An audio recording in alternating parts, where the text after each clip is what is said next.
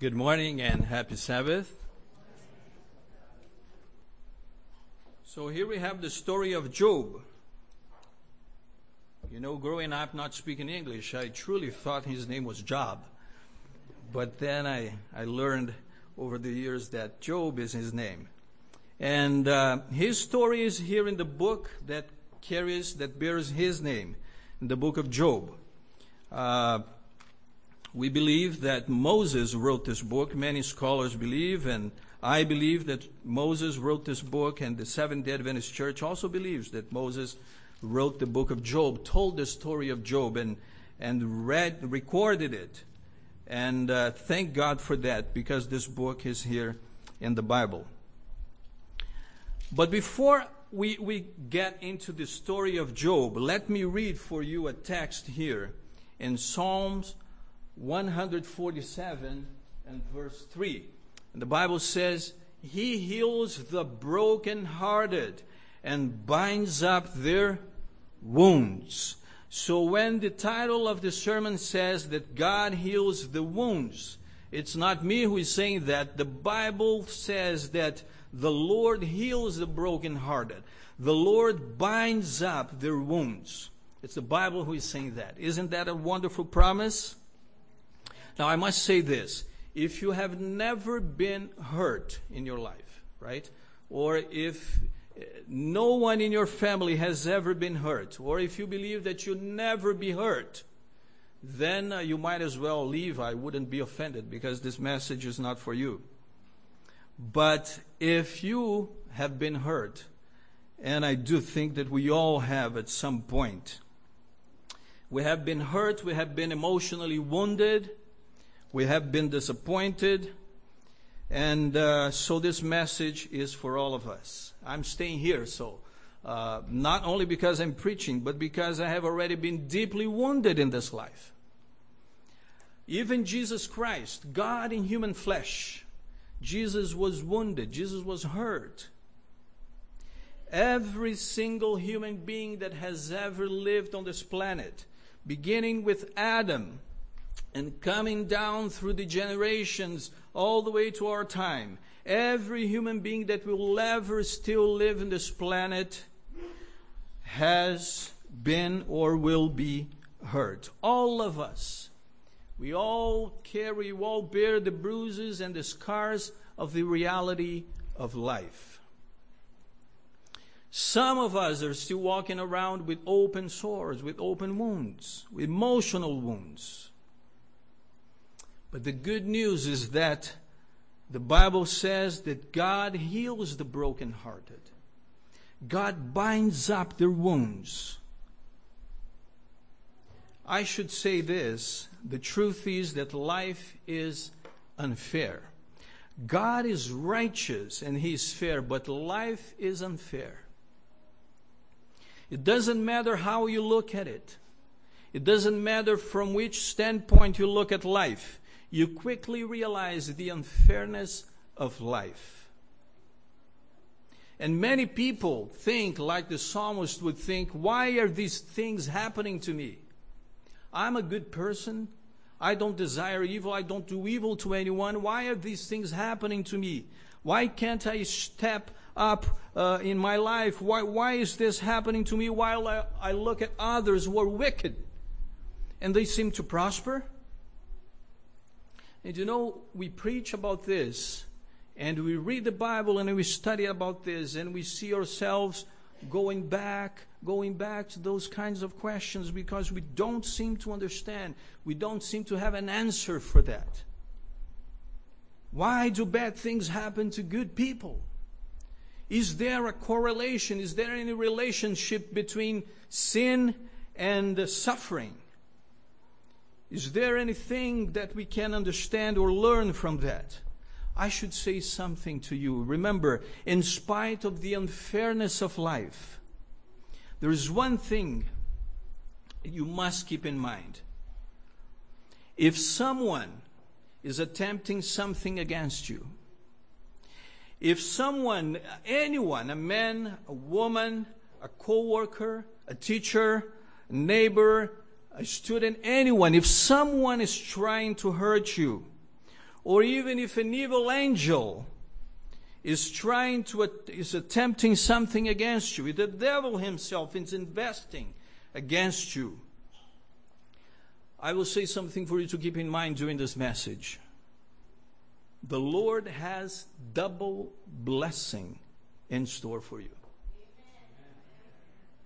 If you've been attacked, if you are being attacked, if someone is trying something against you, the Lord has a double blessing for you. And I heard a few amen. I really thought I would hear the whole church say amen to that. Because it's not me who is saying that. I'm going to take you to the Bible here. The Bible has shown us, shown us that God, God heals the brokenhearted and he binds up their wounds. But the Bible says more. Here in Isaiah chapter 61, verse 7, the Bible says, Instead of your shame, you shall receive what? It's God who is saying this. And instead of confusion, they shall rejoice in their portion. Therefore, in their land they shall possess double. It's the Lord who is saying this. Everlasting joy shall be theirs. Amen. That's what God is promising to you. So please open your Bible if you bought it. If you didn't bring your Bible, mercy, but bring it next time. Open your Bible to the book of Job in chapter 1. We're not going to read the whole book. I'm going to read something here in the chap in first chapter, something on chapter uh, in chapter 42, the last chapter, and another couple texts uh, in the book. Job chapter 1, beginning in verse 1. And I'm reading here from the New King James Version. There was a man in the land of Uz. You know, this is probably somewhere in Mesopotamia. Uh, scholars are not so sure about that, but I, I, I believe it's somewhere in Mesopotamia and whose name was Job. And that man was blameless and upright, and one who feared God and shunned evil. And he had seven sons, and three daughters were born to him. Also, his possessions were 7,000 sheep, 3,000 camels, 500 yoke of oxen, 500 female donkeys, and a very large household so that this man was the greatest of all the people of the East. He had many employees, many people worked for him. Verse 5 And his sons would go and, and feast in their houses, each on his appointed day, and would send and invite their three sisters to eat and drink with them. They were very united, it seems, at least uh, as far as partying is concerned. So when it was, uh, so it was when the days of feasting had run their course, that Job would send and sanctify them, and he would rise early in the morning and offer burnt offerings according to the number of them all. For Job said, It may be that my sons have sinned and cursed God in their hearts, and thus Job did regularly. Now there was a day, verse 6, when the sons of God came to present themselves before the Lord, and Satan also came along with them. And the Lord said to, said to Satan, Satan, uh, from where do you come? So Satan answered the Lord and said, From going to and fro, fro on the earth, and from walking back and forth on it. Then the Lord said to Satan, Have you seen my servant Job? There is no one like him on the earth, and blameless and upright man he is, and one who fears God and shuns evil. So Satan answered the Lord and said, Job, does Job fear God for nothing? It is easy to serve you when everything goes well, but have you not made a hedge around him? Around his household and around all that he has on every side, you have blessed the work of his hands, and his possessions have increased in the land. But now stretch out your hand and touch all that he has, and he'll surely curse you to your face. And the Lord said to Satan, Behold, all that he has in your, is in your power. Only do not lay a hand on his person. And so Satan went out from the presence of the Lord. You see, a few things I, I, I want to say about this. First, Satan is here trying to tempt God. Oh, stretch your hand and touch him. You're going to see if he's not going to curse you. And the Bible says do not tempt your do not tempt the Lord your God because God cannot be tempted. God does not bring evil. God cannot be tempted. But I must admit, as we're going to see here as we read more of the book, that there was this thinking in the Old Testament, and even people who wrote the Old Testament books, they had this thinking that, that God was responsible for everything. God was responsible both for the good and for the evil. And you will see that. But I praise God that the book of Job is here to tell us something about it, to show us differently. Now, God says that Job was blameless and upright, and that he feared God and shunned evil. Well, he must have been really, really uh, righteous because God Himself is commended Job, right? And here we see Satan joining a meeting where, uh, you, you know, God has created many, many worlds and planets, and many that we don't even know about. Uh, we know just a tiny bit of God's universe. We know about just a tiny bit. But I believe that there are many other worlds, and the Bible does indicate that. And I believe that in those worlds, there is someone who oversees uh, businesses there, it takes care of that world or that planet, just like Adam had been entrusted by God with the cares of this planet. So Adam, uh, God told him, "You you will have dominion over the birds and over the livestock and over the fish." So the air, the land, and, and the sea, so you'll have dominion over them. You take care of this planet. But Adam, as we know, Adam and Eve sinned, and so apparently this uh, control, this administration, the management of this planet uh, fell into Satan's hands. So Satan goes to this meeting kind of representing planet Earth. So much so that God asks, uh, Where have you been? And he says, I'm coming from from the earth. So, uh, one thing we notice here is that the meeting was not here on earth because it was coming from the earth. And he says, I've been going to and fro and up and down, running back and forth on the earth. So, as he would say, you know, I'm, I'm, I'm the big boss there. I run that planet there, and I'm coming here as a representative of that planet.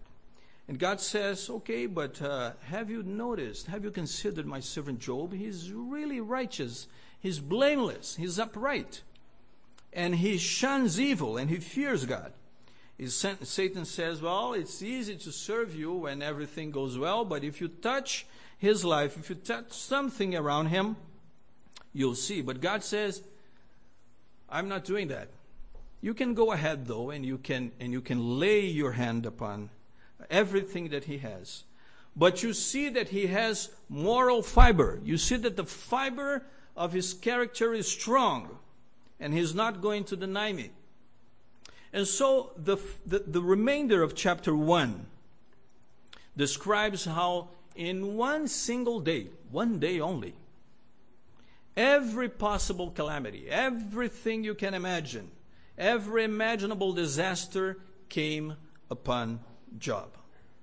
He lost everything his children, he lost his uh, livestock, he lost his servants, he lost everything. There is one thing that he didn't lose. Do you remember? His wife. So it, there was more than one then, I realize. His, his faith he didn't lose. And also, at that point, he didn't lose what? His, his health, his well being. But then comes chapter 2. And then in chapter 2, there's another meeting. And Satan goes there again and there is the same conversation and God says, didn't I tell you? Job would not, would not deny me. He would continue to be faithful to me.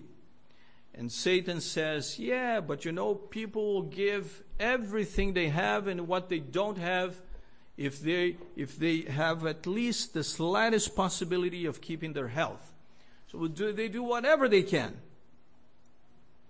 And so God says, okay, he is faithful, he's blameless, he's an upright man.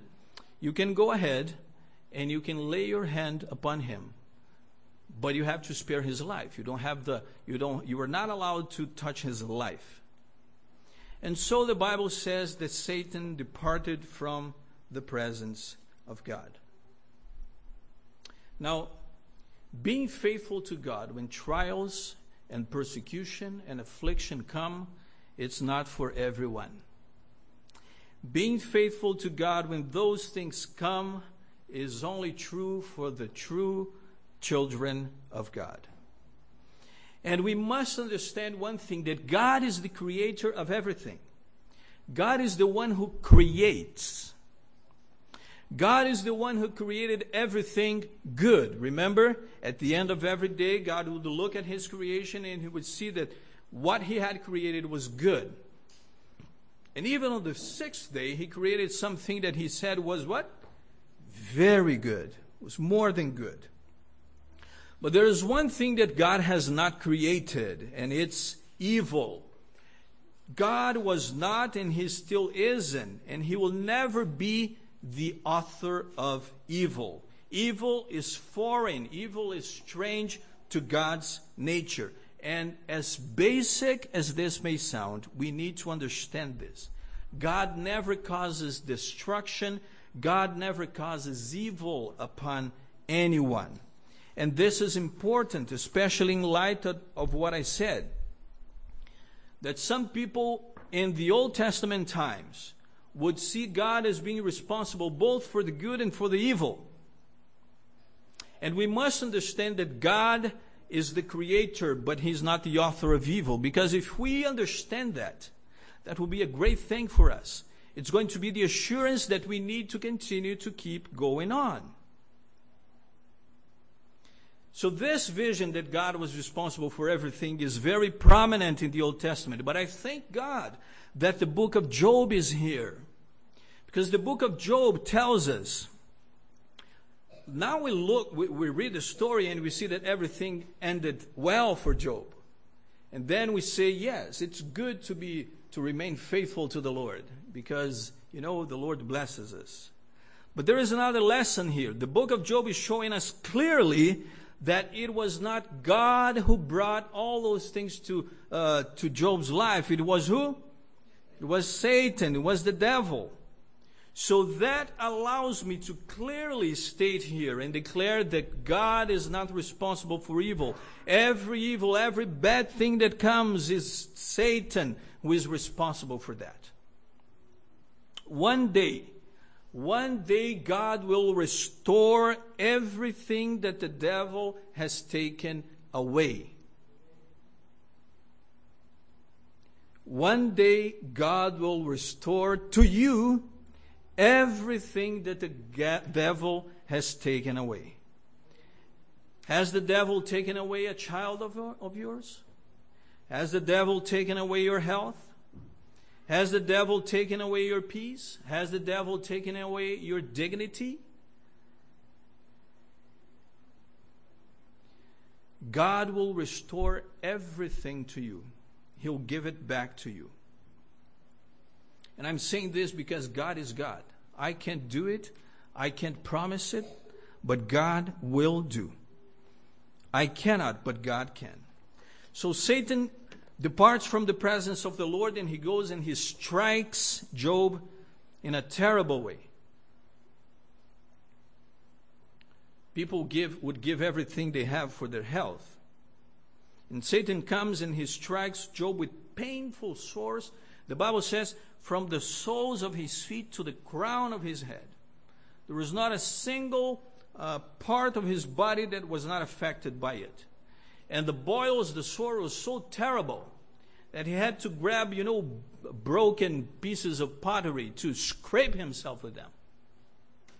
You know, sometimes we get a rash on our skin and it itches and it's, it's not nice and but then we, we use a medication and it goes away after a while.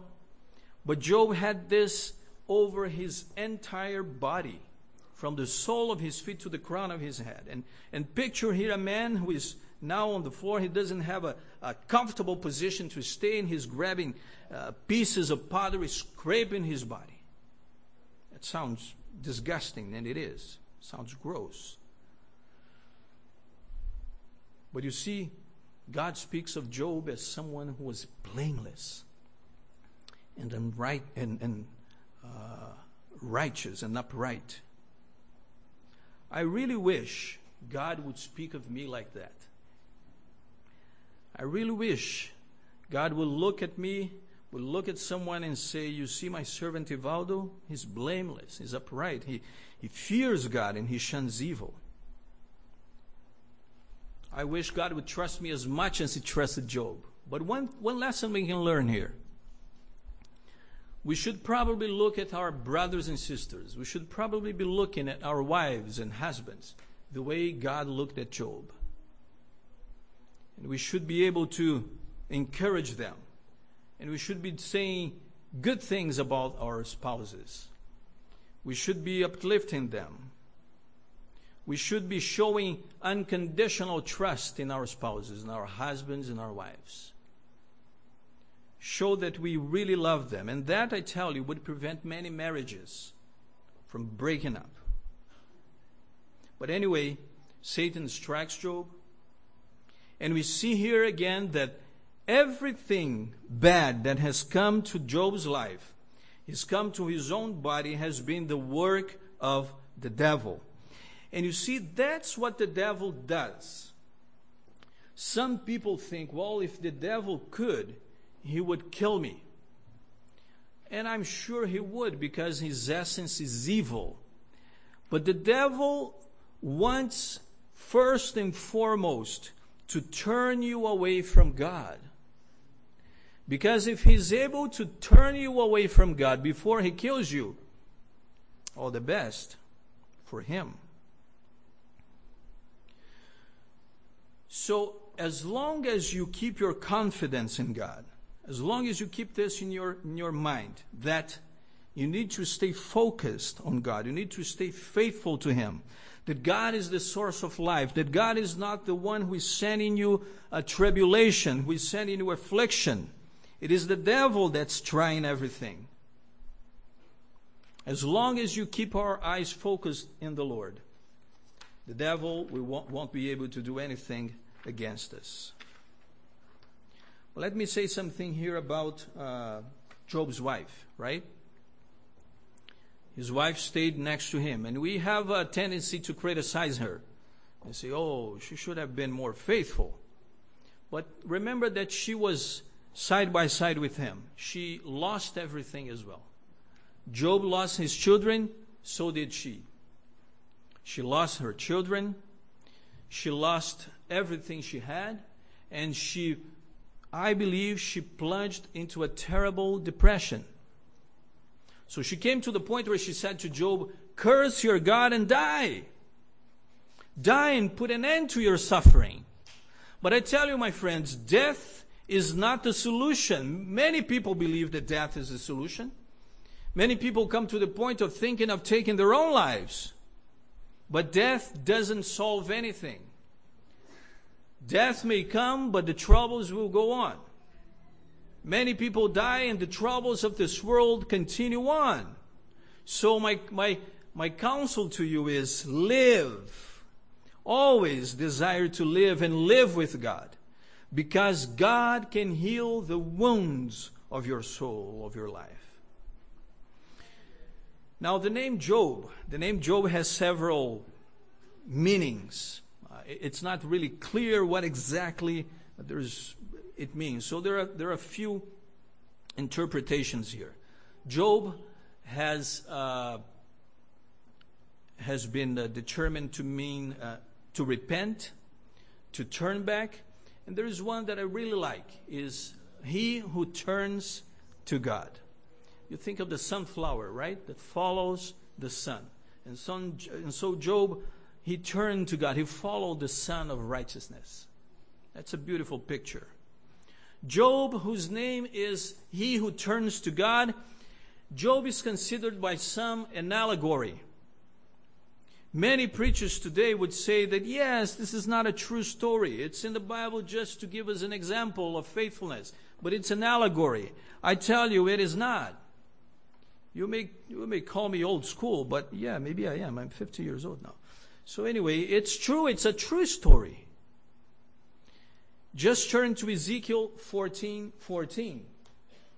Ezekiel 14 14, and there the prophet Ezekiel, not only in this verse, but in the following verses, he mentions Job along with Noah and along with Daniel. So Job was real.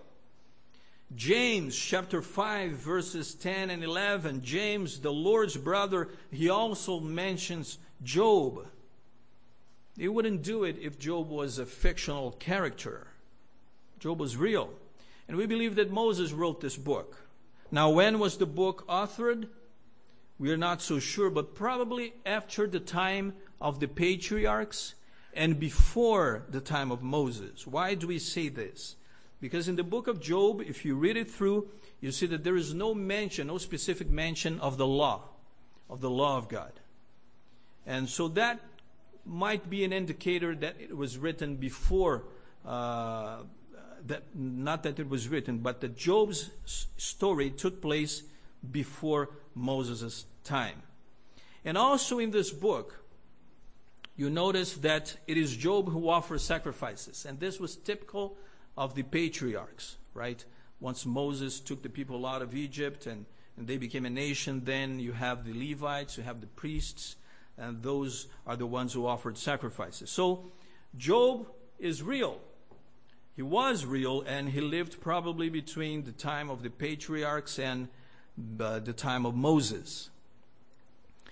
Now, being blameless and righteous, fearing God and shunning evil, Job also determined that he would stand for some principles. And I want to show you one of them. Job chapter 31, verse 1. You know, he was righteous, but he set some things in his heart. And that's really, that's commendable. That's an example to be followed. Job said here, chapter 31, verse 1, I have made a covenant with my eyes. Why then should I look upon a young woman? Oh, there's a principle here involved. There are several principles here involved. Usually, people who are wealthy, people who are rich, people who are powerful, they believe that they can do just anything. Right? If they're powerful, they expect everyone to do what they want, when they want, the way they want. If they're rich, they believe they can buy people with their money. But here is Job, who was wealthy, who had everything, who had many servants working for him. But he said, I made a covenant with my eyes that I would not set my eyes upon a young woman. So we as well, we may not be wealthy, but we may be uh, to a certain degree powerful. We may have been entrusted with responsibilities. And the principle here is that we should use our influence both for the benefit and for the salvation of others. Christianity is for all of us. It's for the weak, it's for the strong, it's for the powerful, it's for the poor and for the rich. It's for anyone who is willing to build up a character like the character of Christ. Now, I need to move on to something else here because in the book of Job we see that there is this thinking that if something is not going on in your life, it's because you have what? You have a hidden sin. You are cherishing some sort of sin. And then bad things are happening to you. God is bringing you judgment. And I don't want to be here uh, uh,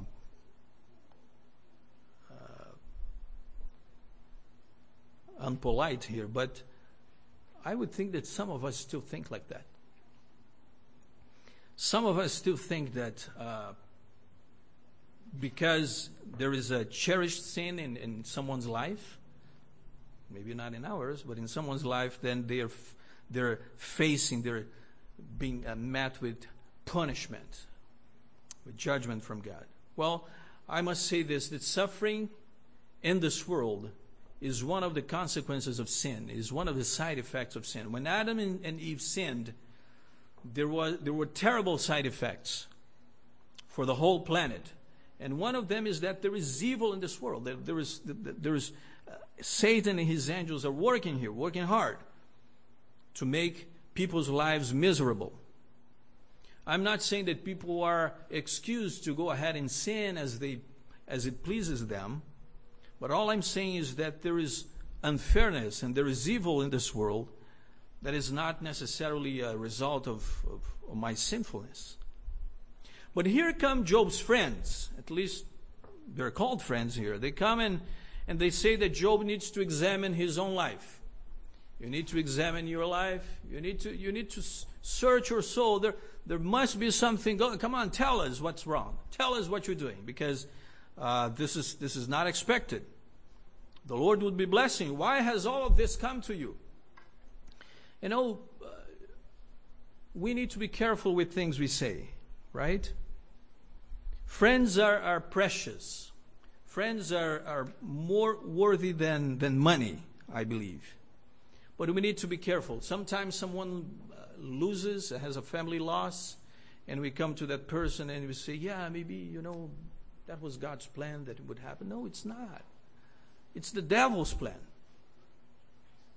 Maybe there's someone really ill and that person passes away and we come and say, yeah, maybe that's how God wanted it to be. No, God never wanted that to be that way.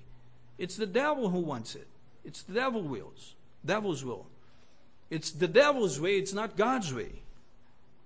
God did not create death. So let's not attribute to God things that He did not create, problems that He did not create.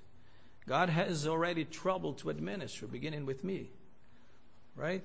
Beginning with my life. So it is not God. So Job's friends come to him and say, There must be something. It's better that you confess now that, that the Lord may restore you. And Job looks and he searches his soul and he examines himself and he can't find anything. He, he says, I don't know. If you can help me, maybe tell me because I can't find anything. I can't see what, what's wrong in my life. Now, look at the sequence of events here in the book. Job had his wife come to him and say, Curse God and die. And he said, No, we've received good, We've received bad from God. You see, that thinking that God is responsible. But anyway, even Job is saying that we received both good and evil from God. I will remain faithful to him.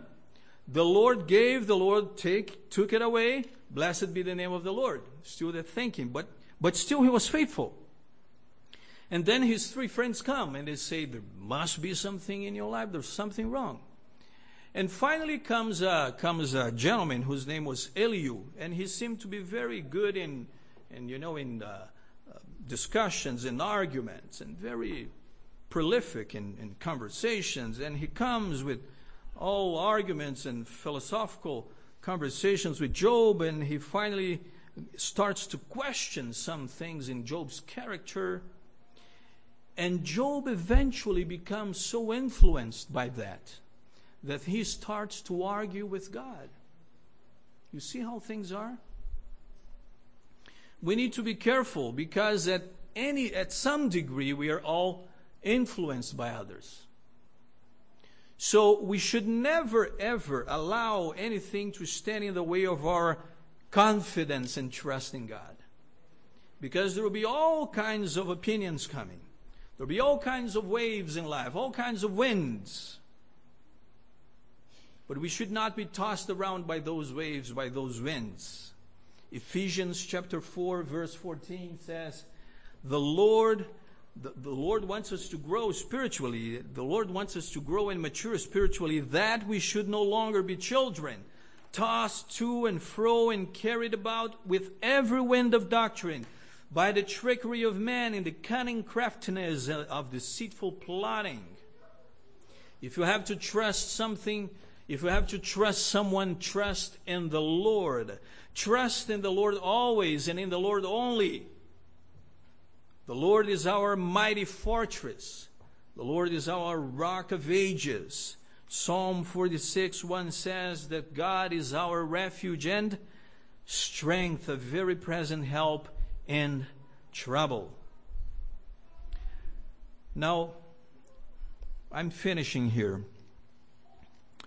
And I'm going to take you to chapter 42 now in the book of Job. It's the, it's the last chapter.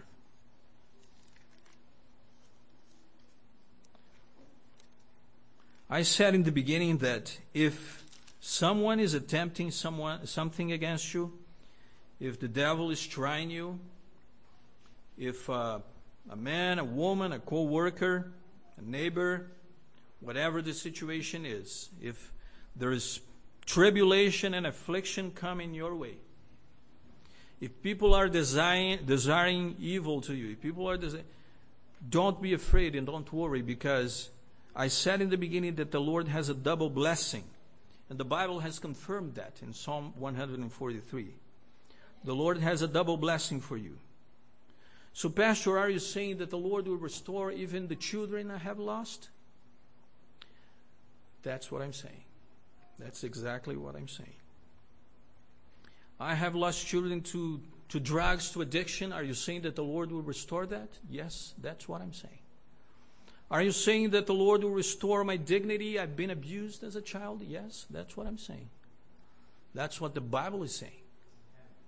But Pastor, I believe that this is true. I believe in Job's story, but I maybe the Lord will not do the same he did to Job in my life. He will not do the same to me. Well, that's then between you and the Lord. Because I'm just preaching what the Bible says. And the Bible says that the Lord will restore.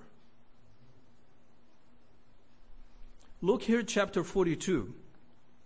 Chapter 42, beginning in verse 10.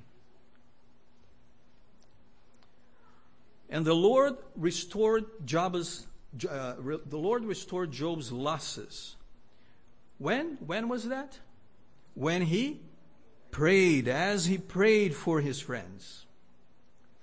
Indeed, the Lord gave Job twice as much as he had before.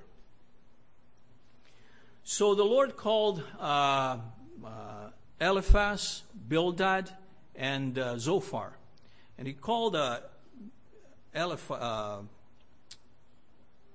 Eliphaz is the first, right? Yes. And the Lord called him and said, You know, you are wrong. You are saying things about Job and about myself that are not true. There is nothing wrong in Job's life. So I, am not pleased with what you have said. So if you want to be forgiven, you go, you take your offerings to Job, and he will offer uh, your, your offerings as a sacrifice, and I will accept his prayer on your behalf. So they had to, to go through that humbling experience. They come back to Job and, and they bring their animals, and Job offers the sacrifice, and Job prays for them. So as Job is praying for them, the Lord restored everything that Job had before as a double portion, actually. So here is a lesson. The Lord will restore things in your life, but you got to pray for your friends as well. You got to pray for those who seem to be your friends but have been your enemies. You got to pray for them. You got to offer prayers for them. You don't need to kill animals, to slay animals, because Jesus died for all of us. But you have to pray for them. And the Lord will restore. In verse 11 says, Then came to him all his brothers, all his sisters. You see, why did they come to him? Because they had, have gone, had gone away. His brothers, his sisters, now they came back. Well, the, the money had, you know, ended. He was all, all sick or sore. Now they came back. And all those who had been his acquaintances before, and they came to him and ate food with him in his house, and they consoled him and comforted him for all the adversity that the Lord had brought upon him. Each one gave him a piece of silver, and each a ring of gold. 12. Now the Lord blessed the latter days of Job more than his beginning, for he had now not 7,000 sheep, but 14,000 not 3,000 camels, but 6,000 camels. Not 500 yoke of oxen, but a thousand. And not, and not 500 female donkeys, but a thousand now. And he again had seven other sons and three daughters. And, and the Bible gives even the names of the daughters. They were Jemima, they were Keziah, and they were Keren-Happuch.